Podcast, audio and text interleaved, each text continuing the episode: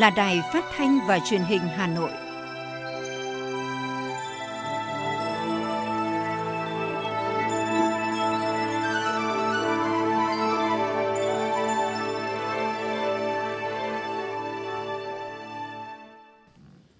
Thưa quý vị và các bạn, bây giờ là chương trình thời sự của Đài Phát thanh và Truyền hình Hà Nội, phát trực tiếp trên sóng phát thanh tần số FM 90 MHz. Tối nay thứ ba, ngày 31 tháng 5 năm 2022, chương trình có những nội dung chính sau đây. Ngày làm việc thứ bảy, kỳ họp thứ ba, Quốc hội khóa 15. Nhân dịp Tết Thiếu Nhi mùng 1 tháng 6, Chủ tịch nước Nguyễn Xuân Phúc thăm tặng quà trẻ khuyết tật tại Trung tâm nuôi dưỡng trẻ khuyết tật Hà Nội, thị trấn Trúc Sơn, huyện Trương Mỹ. Lễ phát động tháng hành động vì trẻ em và khai mạc hè 2022 sẽ diễn ra vào 20 giờ tối nay tại Hà Nội. Từ 9 giờ ngày mai mùng 1 tháng 6, cao tốc Hà Nội Hải Phòng sẽ thí điểm chỉ thu phí tự động không dừng. Thành phố Hà Nội và Đà Nẵng vào top điểm đến được yêu thích nhất châu Á 2022. Phần tin thế giới có những thông tin cấm vận dầu mỏ từ Nga thực sự là đề tài nóng bỏng. Các nước châu Âu vẫn chưa tìm được tiếng nói chung trong vấn đề này. Brazil và Peru phát hiện ca nghi nhiễm bệnh đầu mùa khỉ. Trong khi đó, Malaysia khám sức khỏe toàn dân vào tháng 7 tới để phát hiện các bệnh không lây nhiễm ở quốc gia này. Sau đây là nội dung chi tiết sẽ có trong chương trình. Thưa quý vị và các bạn, tiếp tục chương trình của ngày làm việc thứ bảy Quốc hội khóa 15. Chiều nay Quốc hội tiến hành thảo luận ở tổ về dự án luật thực hiện dân chủ ở cơ sở.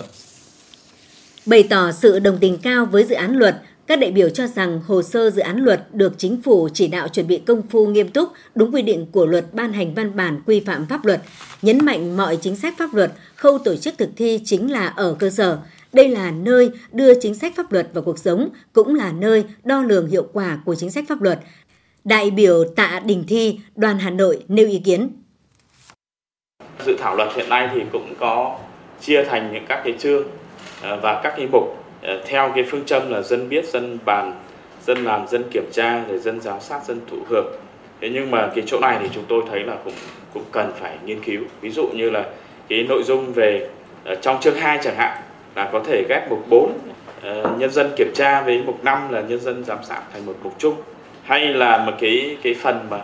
cái cái nhân dân thụ hưởng chẳng thì trong này nó thể hiện nó cũng không rõ. Đấy thì chúng tôi thấy là cái chỗ này thì cũng cần phải cơ cấu. Thứ hai nữa là ở đây thì tôi cho rằng là chính quyền cơ sở đặc biệt là hệ thống chính trị ở cơ sở thì các cái vai trò của mặt trận tổ quốc rồi các đoàn thể nhân dân là có có một cái vị trí vai trò hết sức là quan trọng uh, trong việc uh, thực hiện uh, dân chủ và thực hiện cái trách nhiệm vai trò của mình ở đây đây là những cái tổ chức mà rất sát dân gần dân thế vì vậy mà ờ, trong cái luật này thì thì thể hiện nó cũng chưa rõ các đại biểu nhấn mạnh đến vai trò trách nhiệm của mặt trận Tổ quốc và các tổ chức chính trị xã hội, sự phối hợp của mặt trận Tổ quốc với chính quyền trong thực hiện dân chủ ở cơ sở. Theo đại biểu, cần có một điều riêng quy định về nhiệm vụ của Tổng Liên đoàn Lao động Việt Nam và các cấp công đoàn trong thực hiện dân chủ ở cơ sở. Nêu thực tế hiện nay, tổ chức hoạt động của Ban Thanh tra Nhân dân tại các cơ quan đơn vị nhà nước chưa phát huy được hiệu quả. Đại biểu đề nghị luật cần có quy định chặt chẽ hơn để tránh dân chủ hình thức – đại biểu Nguyễn Phi Thường, đoàn Hà Nội cho rằng Đề nghị dự thảo cần bổ sung quy định rõ hơn về trách nhiệm giải trình, tiếp thu ý kiến tham gia của cán bộ công chức viên chức người lao động đối với người đứng đầu các cơ quan đơn vị, đấy là đối với khu vực hành chính sự nghiệp và với người sử dụng lao động ở khu vực doanh nghiệp. Đấy, tôi nói ví dụ như là cần phải có văn bản trả lời công khai với tập thể cán bộ công chức viên chức người lao động thông qua tổ chức công đoàn về những cái nội dung giải trình tiếp thu hoặc không tiếp thu những ý kiến tham gia đóng góp của tập thể người lao động ở trong các cái cái, cái hội nghị thực tế thì nhiều lãnh đạo cơ quan đơn vị doanh nghiệp tổ chức lấy ý kiến nhưng mà lại không tiếp thu một cách thấu đáo và cầu thị và lúc đó thì cái hoạt động dân chủ ở cơ quan doanh nghiệp sẽ dễ trở thành dân chủ hình thức. Cũng trong chiều nay, thảo luận về luật phòng chống bạo lực gia đình, các đại biểu nhận định Ban soạn thảo cần tiếp tục giả soát bổ sung để các hành vi bạo lực gia đình phản ánh được thực tiễn cuộc sống và tránh bỏ sót hành vi, nhất là trong bối cảnh hiện nay khi bạo lực gia đình được đánh giá là diễn biến nghiêm trọng với nhiều hình thức tinh vi phức tạp. Việc quy định các hành vi bạo lực gia đình cần có mối liên hệ với các biện pháp phòng ngừa, bảo vệ và hỗ trợ nạn nhân bị bạo lực gia đình, biện pháp xử lý người có hành vi bạo lực gia đình – tán thành việc sửa đổi bổ sung nhiều quy định trong phòng ngừa bạo lực gia đình, bảo vệ, hỗ trợ, xử lý vi phạm trong phòng chống bạo lực gia đình như về thông tin, truyền thông, giáo dục, tư vấn, hòa giải, các biện pháp hỗ trợ phòng ngừa bạo lực gia đình. đại biểu Phạm Đức Ấn, đoàn Hà Nội cho ý kiến. Vấn đề ngay cả cái nhận thức người trong gia đình chưa chắc nghĩ đấy đã là, là hành vi bạo lực bởi vì cứ nghĩ là con tôi tôi dạy rồi, rồi thương cho roi dao vọt kiểu đó thì cũng là một việc. Rồi thì giao cảm tâm lý bị lệ thuộc cũng không dám lên tiếng. Hay là nói là con mà tố cáo cha mẹ thì cũng là, là khó. Rồi vì những hành vi đó mà dẫn đến là đưa người thân vào vòng lao lý tất cả những cái cái đó có lẽ các nước phương tây ấy, thì họ chấp nhận rất dễ dàng và họ thấy rằng cái điều đấy là cần thiết. Nhưng đối với tâm lý của người Á Đông mà đặc biệt như là người Việt của chúng ta thì những cái vấn đề đấy vượt qua cái rào cản tâm lý đấy mới là cái vấn đề khó. Và đặc biệt là cái cái đó tôi nghĩ là cái nó lại là thuộc về cái vấn đề giáo dục và thay đổi nhận thức là cái vấn đề vô cùng quan trọng. Thì um, khi chỉ có khi mà cởi bỏ được cái vấn đề đó thì chúng ta mới cái tính thực thi của cái luật này nó mới có tác dụng. Và vì vậy thì những cái vấn đề mà uh, triển khai luật là vấn đề cũng hết sức cần thiết. Nhiều ý kiến đại biểu nhận định hiện nay công tác phòng chống bạo lực gia đình vẫn tập trung trách nhiệm cho ngành chịu trách nhiệm quản lý nhà nước về lĩnh vực này mà thiếu cơ chế phối hợp rõ ràng và tham gia tích cực của cơ quan tổ chức khác, trong khi đặc thù của công tác phòng chống bạo lực gia đình đòi hỏi sự phối hợp trách nhiệm của nhiều bộ ngành địa phương. Do vậy, đại biểu đề nghị chính phủ nghiên cứu mô hình quản lý nhà nước về phòng chống bạo lực gia đình để có sự gắn kết chặt chẽ với hoạt động của các lĩnh vực bình đẳng giới, gia đình, trẻ em và bảo trợ xã hội. Thưa quý vị và các bạn, trong sáng nay, nhiều vấn đề còn có ý kiến khác nhau đã được các đại biểu Quốc hội thảo luận và cho ý kiến nhằm đi đến thống nhất trước khi chính thức bấm nút thông qua luật sửa đổi, bổ sung một số điều của luật sở hữu trí tuệ dự kiến sẽ được thông qua vào cuối kỳ họp thứ ba này. Việc sửa đổi bổ sung luật sở hữu trí tuệ là một bước chuyển nhanh và thích ứng với thực tiễn, khi Việt Nam đang tiến tới mục tiêu phát triển nhanh và bền vững, chủ yếu dựa vào khoa học và công nghệ, đổi mới sáng tạo và chuyển đổi số, đồng thời đáp ứng yêu cầu của quá trình hội nhập kinh tế sâu rộng của Việt Nam hiện nay. Bên hành lang Quốc hội, phóng viên Lưu Hường ghi nhận ý kiến của đại biểu Đồng Ngọc Ba, Ủy viên Thường trực Ủy ban Pháp luật của Quốc hội về những nội dung này. Theo Ủy viên Thường trực Ủy ban Pháp luật của Quốc hội Đồng Ngọc Ba, dự án luật sở hữu trí tuệ lần này có rất nhiều nội dung nhận được sự quan tâm của các đại biểu Quốc hội cũng như cử tri cả nước – việc sửa đổi quy định về giao quyền đăng ký sáng chế sử dụng ngân sách nhà nước được coi là một bước đổi mới trong tư duy và hành động nhằm thúc đẩy thương mại hóa tài sản trí tuệ và các nội dung này cũng được quy định rõ ràng trong các điều luật cụ thể trong dự án luật lần này. Đại biểu Đồng Ngọc Ba cho biết đối tượng à, của quyền sở hữu trí tuệ nói chung và cũng như sáng chế kiểu dáng công nghiệp, thiết kế bố trí và cái giống cây trồng nói riêng ấy thì nó chỉ có thể phát huy đầy đủ cái công dụng cái, cái tác dụng và đóng góp thiết thực đóng góp hiệu quả vào cái sự phát triển kinh tế xã hội. Nếu mà nó được ờ, đưa vào sản xuất kinh doanh ta gọi là khai thác ờ, cái giá trị thương mại. Và qua cái việc ờ, khai thác giá trị thương mại đó thu được các cái lợi ích thì trong luật này cũng có cái đã quy định cái cơ chế để mà giải quyết hài hòa cái lợi ích giữa nhà nước với lại cái tổ chức chủ trì rồi đặc biệt là tác giả để mà có cái lợi ích thỏa đáng cho tác giả và từ đấy thì tôi cho là nó sẽ có cái tác động rất tích cực tạo cái động lực rất tích cực để thúc đẩy các cái nhà nghiên cứu khoa học trong cái đổi mới sáng tạo và phát huy cái tiềm năng trí tuệ của đất nước. Trong phiên thảo luận sáng nay, vấn đề sở hữu trí tuệ đối với quốc kỳ, quốc huy, quốc ca được nhiều đại biểu quan tâm. Theo đại biểu Đồng Ngọc Ba, việc chính phủ trình đưa vào dự thảo luật là phù hợp với thực tiễn của nước ta hiện nay,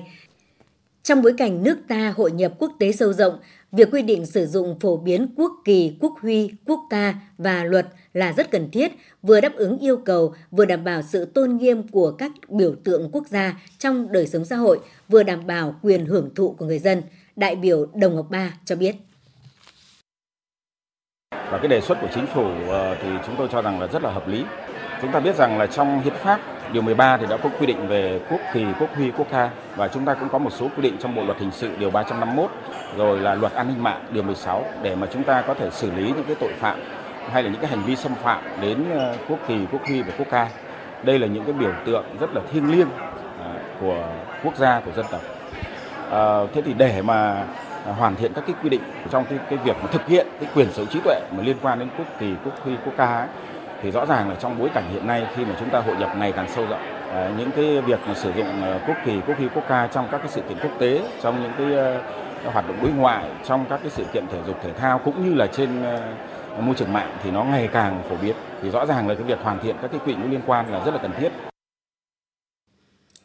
Cho ý kiến về việc thu hẹp đối tượng xử phạt vi phạm hành chính trong lĩnh vực sở hữu trí tuệ, nhất trí với nhiều đại biểu không thu hẹp đối tượng xử phạt vi phạm hành chính trong lĩnh vực sở hữu trí tuệ. Đại biểu Đồng Ngọc Ba cho rằng việc áp dụng biện pháp xử phạt hành chính đối với tất cả các hành vi xâm phạm quyền sở hữu trí tuệ là hợp lý, vì biện pháp xử lý hành chính thủ tục đơn giản nhanh, kịp thời ngăn chặn các hành vi xâm phạm sở hữu trí tuệ. Việc này không những bảo vệ được quyền của chủ sở hữu mà còn kịp thời bảo vệ quyền lợi của người tiêu dùng và đảm bảo trật tự quản lý hành chính, đại biểu Đồng Ngọc Ba cho biết. Hành vi mà xâm phạm quyền sở hữu ờ, trí tuệ thì nó không chỉ là xâm phạm đến lợi ích của một cá nhân hay là tổ chức nào hay là một số cá nhân hay tổ chức nào mà nó có thể xâm phạm đến lợi ích của đông đảo người tiêu dùng, lợi ích của xã hội rồi xâm phạm đến cái trật tự quản lý nhà nước. Đấy, cho nên là chúng ta à, vẫn phải áp dụng các cái biện pháp à, xử lý về mặt hành chính tôi cho là rất là xác đáng. Cái thứ ba là trong thực tiễn hiện nay mà nói thì việc mà giải quyết các cái tranh chấp dân sự về sở hữu trí tuệ tại tòa án thì nó cũng đang ở một cái mức độ chiếm tỷ lệ tương đối là ít. Nếu mà nói riêng về sở công nghiệp thôi thì nó chỉ chiếm khoảng ờ, hơn 5% trong hàng chục nghìn vụ việc một năm thì, thì trong cái điều kiện như vậy mà chúng ta thu hẹp chúng ta không xử lý hành chính đối với các cái vi phạm à, sở hữu trí tuệ như vậy ấy, thì nó có thể tạo ra cái khoảng trống pháp luật trong cái việc là chúng ta áp dụng các biện pháp để kịp thời ngăn chặn những cái hành vi xâm phạm đến à, quyền sở hữu trí tuệ. Thế rồi một cái vấn đề nữa mà chúng tôi thấy là trong các cái hiệp định mà chúng ta tham gia, đặc biệt ở đây là CPTPP hay là EVFTA thì cũng không có yêu cầu là chúng ta hạn chế các cái việc xử lý vi phạm hành chính đối với Ờ, các cái, cái hành vi xâm phạm quyền sở hữu trí tuệ thậm chí là các hiệp định này còn yêu cầu là phải tăng cường các cái biện pháp ừ, xử lý về mặt hình sự đối với một số cái hành vi trong ờ, hành vi xâm phạm sở hữu trí tuệ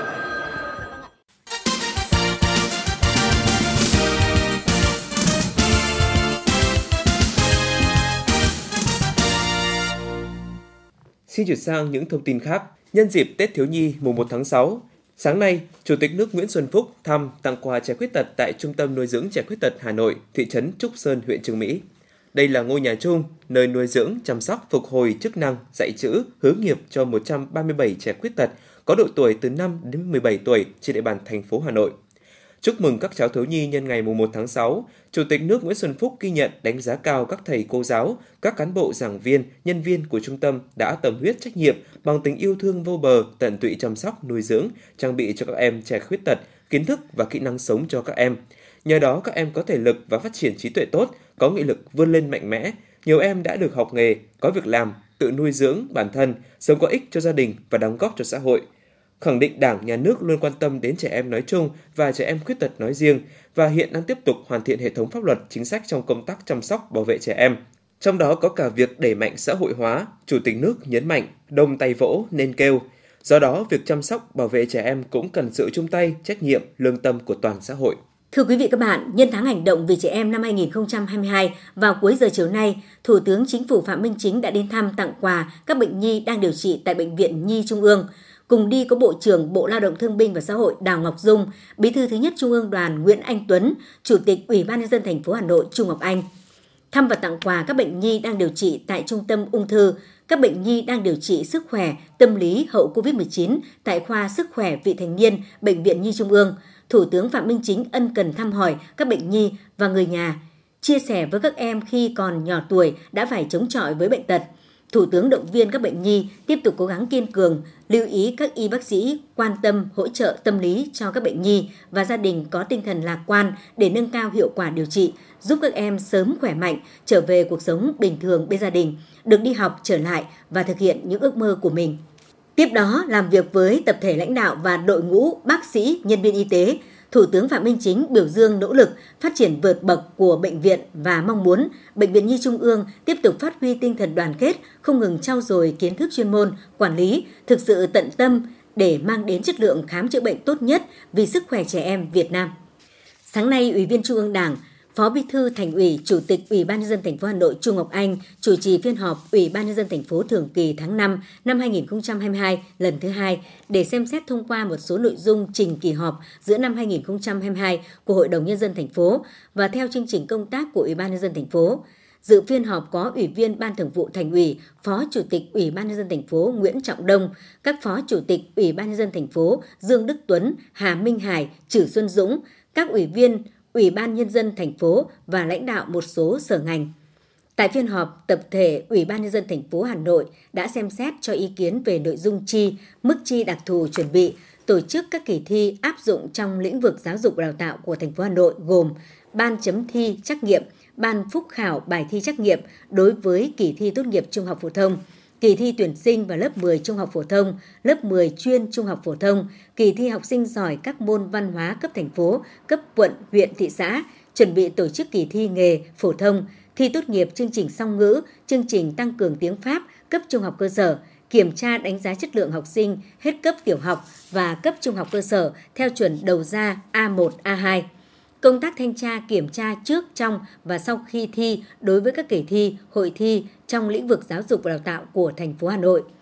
Ủy ban nhân dân thành phố Hà Nội cũng thảo luận về nội dung chi, mức chi cho việc lựa chọn sách giáo khoa trong cơ sở giáo dục phổ thông trên địa bàn thành phố Hà Nội, nghị quyết quy định mức trần học phí đối với các cơ sở giáo dục công lập chất lượng cao trên địa bàn thủ đô năm học 2022-2023. Liên quan đến các nội dung của Sở Tài nguyên và Môi trường, tập thể Ủy ban nhân dân thành phố Hà Nội cho ý kiến về nghị quyết về điều chỉnh bổ sung danh mục các dự án thu hồi đất năm 2022, dự án chuyển mục đích sử dụng đất trồng lúa, đất rừng phòng hộ, đất rừng đặc dụng năm 2022 trên địa bàn thành phố Hà Nội. Phê duyệt hệ số điều chỉnh giá đất là cơ sở tính tiền thuê đất trả tiền hàng năm thực hiện dự án bãi đỗ xe cao tầng kết hợp cửa hàng xăng dầu tại ô quy hoạch ký hiệu DX12 thuộc khu đô thị mới Việt Hưng, phường Việt Hưng, quận Long Biên. Tại phiên họp, tập thể Ủy ban Nhân dân thành phố cũng cho ý kiến thông qua các nội dung Nghị quyết quy định mức hỗ trợ thêm tiền đóng bảo hiểm xã hội cho người tham gia bảo hiểm xã hội tự nguyện trên địa bàn thành phố giai đoạn 2022-2025. Nghị quyết quy định việc xử lý các cơ sở không bảo đảm yêu cầu về phòng cháy chữa cháy trên địa bàn thành phố Hà Nội được đưa vào sử dụng trước khi có luật phòng cháy chữa cháy có hiệu lực. Quy định quy định chức năng, nhiệm vụ, quyền hạn và cơ cấu tổ chức của Sở Y tế Hà Nội – Ngoài ra, tập thể Ủy ban nhân dân thành phố Hà Nội cũng xem xét về đề xuất ủy quyền phê duyệt điều chỉnh tăng hệ số điều chỉnh giá đất làm cơ sở xác định giá khởi điểm đấu giá quyền sử dụng đất để thu tiền sử dụng đất hoặc cho thuê đất đối với thửa đất có giá trị theo quy định tại bảng giá đất dưới 30 tỷ đồng trên địa bàn thành phố Hà Nội. Cũng trong sáng nay, Ủy viên Trung Đảng, Phó Bí thư Thường trực Thành ủy Hà Nội Nguyễn Thị Tuyến, trưởng ban chỉ đạo chương trình số 04 của Thành ủy về đẩy mạnh thực hiện hiệu quả chương trình mục tiêu quốc gia xây dựng nông thôn mới gắn với cơ cấu lại ngành nông nghiệp và phát triển kinh tế nông thôn, nâng cao đời sống vật chất tinh thần của nông dân giai đoạn 2021-2025, chương trình số 04 chủ trì buổi làm việc với Ban Thường vụ huyện ủy Sóc Sơn về kết quả thực hiện nhiệm vụ chính trị thời gian qua, nhiệm vụ thời gian tới, trọng tâm là công tác xây dựng nông thôn mới trên địa bàn huyện. Kết luận buổi làm việc, Phó Bí thư Thường trực Thành ủy Nguyễn Thị Tuyến ghi nhận đánh giá cao kết quả xây dựng nông thôn mới nâng cao kiểu mẫu tại huyện Sóc Sơn thời gian vừa qua. Đặc biệt huyện đã xây dựng được mô hình nhà văn hóa xã quy mô lớn, tạo không gian sinh hoạt cộng đồng cho người dân, mô hình xử lý rác thải an toàn thân thiện với môi trường, mô hình trồng rau thủy canh.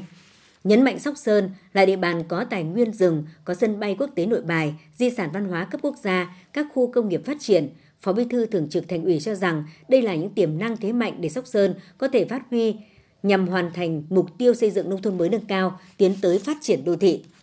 Triển khai thực hiện thời gian tới, Phó Bí thư Thường trực Thành ủy Nguyễn Thị Tuyến đề nghị huyện tiếp tục giả soát các tiêu chí theo quy định về xây dựng nông thôn mới nâng cao và kiểu mẫu, phấn đấu ba xã sẽ về đích nông thôn mới nâng cao trong năm 2022, từ đó hướng tới mục tiêu phấn đấu có ít nhất một trên ba xã trên địa bàn đạt chuẩn nông thôn mới nâng cao. Đây sẽ là nền tảng quan trọng để trong tương lai, Sóc Sơn sẽ cùng Mê Linh và Đông Anh trở thành thành phố vùng thủ đô, hỗ trợ tích cực để thủ đô ngày càng phát triển. Cùng với đó, huyện cần quan tâm hơn nữa đến công tác xây dựng đảng và hệ thống chính trị để tập trung lãnh đạo chỉ đạo đưa Sóc Sơn sớm về đích xây dựng nông thôn mới nâng cao. Liên quan đến các dự án chậm triển khai, huyện cần ra soát lại, từ đó phân công rõ người, rõ trách nhiệm để giải quyết theo đúng luật định. Trước khi làm việc với Ban Thường vụ huyện ủy Sóc Sơn, Phó Bí thư Thường trực Thành ủy Nguyễn Thị Tuyến đã thăm kiểm tra tại nhà văn hóa Đa Năng, xã Phú Cường, thăm hợp tác xã rau hữu cơ Phú Cường, huyện Sóc Sơn.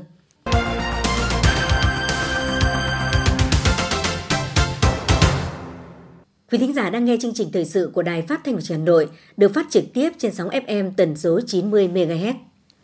Thưa quý vị và các bạn, tiếp tục sẽ là phần tin. Hôm nay, nhóm các tổ chức bảo vệ gấu tại Việt Nam đã cùng lên tiếng kêu gọi Ủy ban nhân dân thành phố Hà Nội và các cơ quan có liên quan khẩn cấp và quyết liệt hành động để tiến tới chấm dứt tình trạng nuôi nhốt gấu lấy mật ở thủ đô. Trong buổi tọa đàm, nhóm các tổ chức bảo vệ gấu tại Việt Nam đã đề xuất một số giải pháp để Hà Nội sớm chấm dứt tình trạng nuôi gấu trong vài năm tới như tăng cường công tác kiểm tra, quản lý các cơ sở nuôi nhốt, kiên quyết xử lý các vi phạm về gấu và tịch thu các cá thể gấu nuôi nhốt trái phép, nghiêm cấm tình trạng cho gấu sinh sản tại các cơ sở tư nhân. Sáng nay tại trụ sở Bộ Nội vụ, Ban chỉ đạo phòng chống tác hại thuốc lá, Bộ Nội vụ và Quỹ phòng chống tác hại của thuốc lá, Bộ Y tế phối hợp tổ chức lễ meeting hưởng ứng Ngày Thế giới không thuốc lá 31 tháng 5 và tuần lễ quốc gia không thuốc lá từ ngày 25 đến ngày 31 tháng 5 với chủ đề Thuốc lá mối đe dọa tới môi trường của chúng ta. Bộ Giáo dục và Đào tạo ngày hôm nay cho biết vừa có văn bản gửi Chủ tịch Ủy ban Nhân dân các tỉnh thành hướng dẫn tổ chức thi tốt nghiệp trung học phổ thông năm 2022 cho thí sinh bị ảnh hưởng bởi dịch COVID-19. Theo đó, thí sinh thuộc diện F0 có giấy xác nhận do cơ quan có thẩm quyền cấp sẽ được xét đặc cách tốt nghiệp trung học phổ thông. Ông Trần Thế Cương, Giám đốc Sở Giáo dục Đào tạo Hà Nội cho biết, kỳ thi tốt nghiệp trung học phổ thông năm nay, Hà Nội có hai thí sinh lớn tuổi nhưng vẫn đăng ký dự thi. Trong đó có một thí sinh là cụ ông, sinh năm 1940, năm nay 82 tuổi, vẫn đăng ký dự thi. Ngoài ra, một nữ thí sinh khác, sinh năm 1969, tức năm nay 53 tuổi. Lãnh đạo Sở Giáo dục Đào tạo Hà Nội cho hay đây là những tấm gương về tinh thần hiếu học, học tập suốt đời của thành phố Hà Nội. Được biết, cụ ông 82 tuổi và người phụ nữ 53 tuổi hiện đang theo học tại Trung tâm Giáo dục Nghề nghiệp, Giáo dục Thường xuyên, quận Thanh Xuân.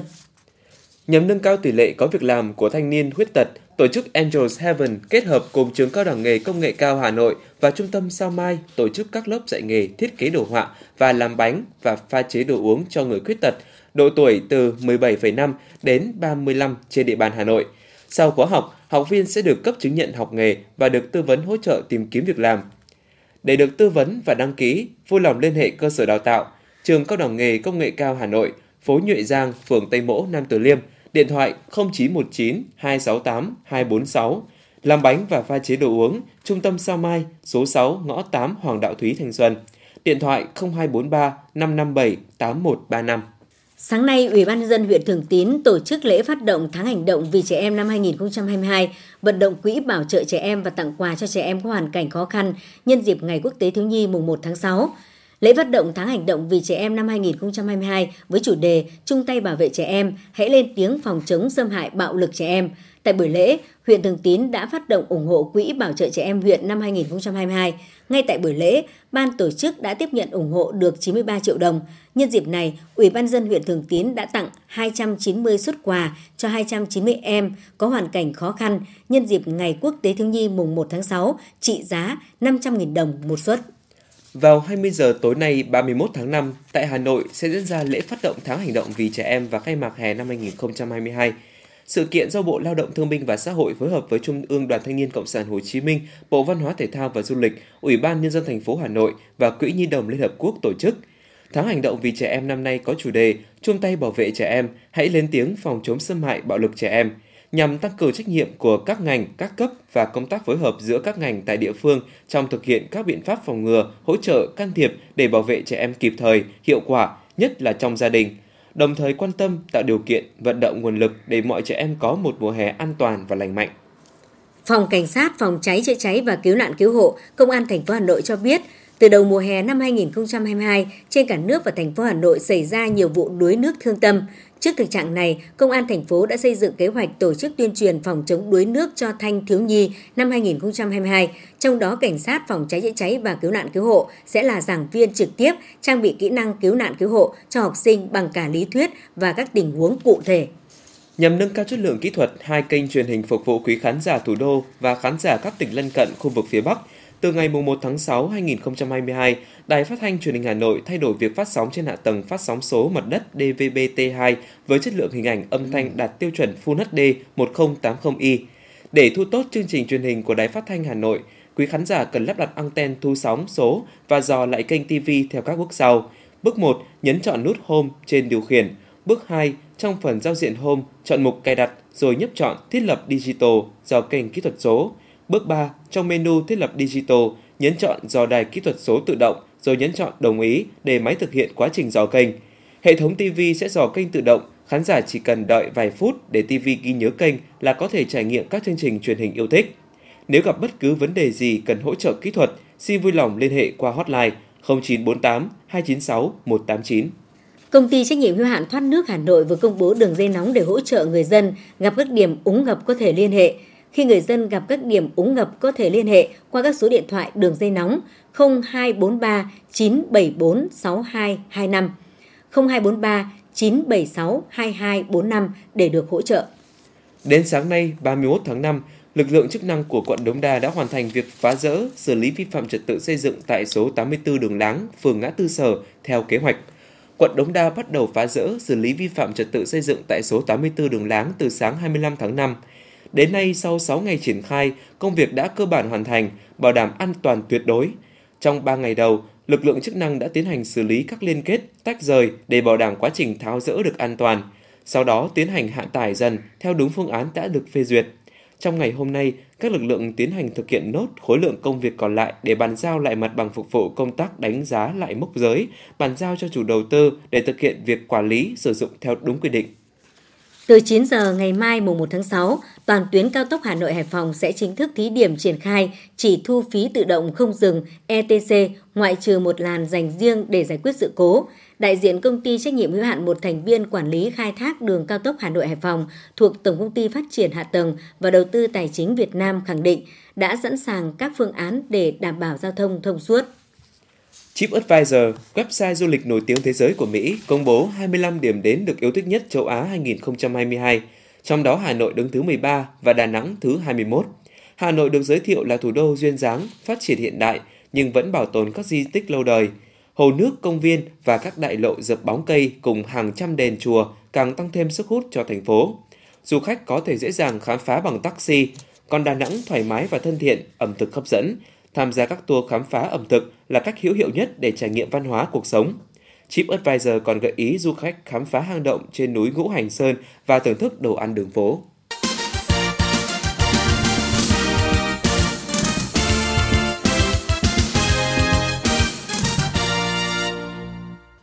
Xin chuyển sang phần tin thế giới, Ngoại trưởng Israel khẳng định một thỏa thuận bình thường hóa quan hệ giữa Israel và Ả Rập Xê Út nếu có sẽ không thể diễn ra một cách nhanh chóng và bất ngờ tương tự như Hiệp định Abraham. Thay vào đó, đây sẽ là một tiến trình lâu dài và thận trọng về cả hai phía, đòi hỏi phải giải quyết các quyền lợi về an ninh của cả hai nước.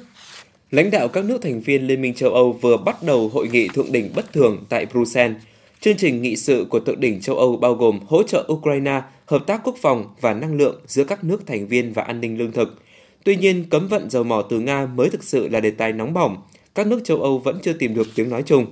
Thuyết phục Hungary cấm vận dầu mỏ Nga mới thực sự là vấn đề chính của Thượng đỉnh châu Âu lần này. Hungary là nước duy nhất trong số 27 quốc gia thành viên Liên minh châu Âu vẫn không đồng ý ngưng nhập khẩu dầu mỏ từ Nga.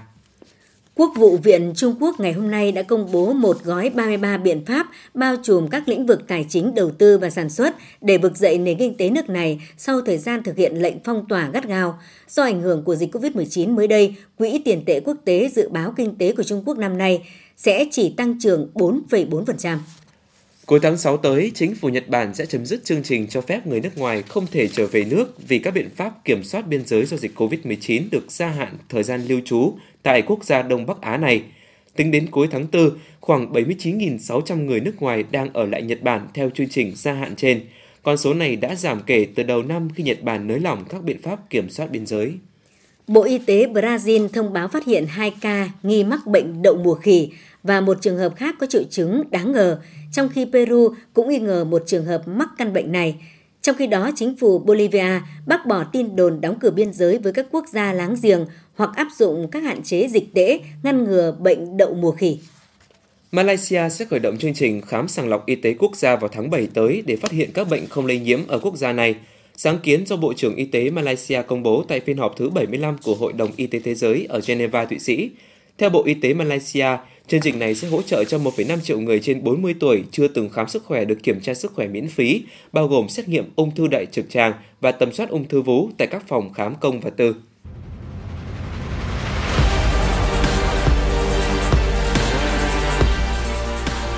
Bản tin thể thao. Bản tin thể thao.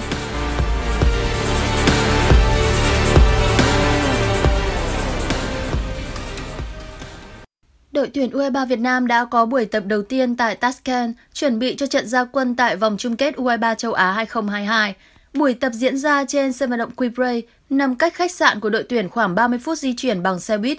Đây là sân nhà của câu lạc bộ Batakor đang chơi tại giải chuyên nghiệp Super League của Uzbekistan nên chất lượng mặt cỏ khá tốt, đảm bảo điều kiện cần thiết cho kế hoạch luyện quân của huấn luyện viên Gong Ekyong. Do các cầu thủ vừa mới trải qua trận đấu giao hữu với U23 UAE, sau đó di chuyển sang Uzbekistan, nên huấn luyện viên chỉ triển khai giáo án tập luyện với khối lượng vận động vừa phải, đồng thời lồng ghép những mini game vào buổi tập nhằm tạo sự thoải mái cho các cầu thủ. Ngoài ra, nhà cầm quân người Hàn Quốc cũng củng cố về cách di chuyển chiến thuật trong tấn công và phòng ngự. Chiều nay, đội tuyển U23 Việt Nam sẽ có buổi tập trên sân Bunjoko 2, sân phụ của sân vận động Bunjoko, địa điểm diễn ra trận đấu với đội tuyển Thái Lan tại bảng C.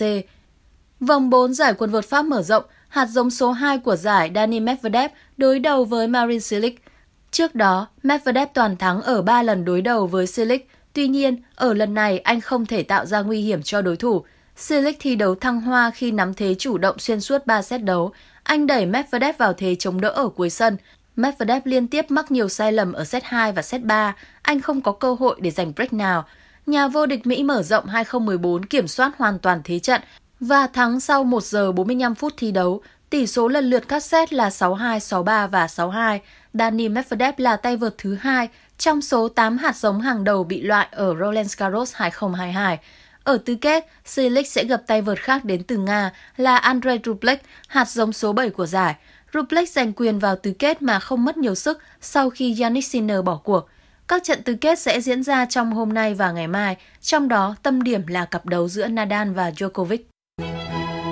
Dự báo thời tiết vùng châu thổ sông Hồng và khu vực Hà Nội đêm 31 tháng 5 và ngày mùng 1 tháng 6. Vùng đồng bằng Bắc Bộ đêm không mưa ngày nắng nhiệt độ từ 23 đến 32 độ. Vùng núi Ba Vì Sơn Tây đêm có lúc có mưa rào và rông ngày nắng gió nhẹ, nhiệt độ từ 24 đến 32 độ. Ngoại thành từ Phúc Thọ tới Hà Đông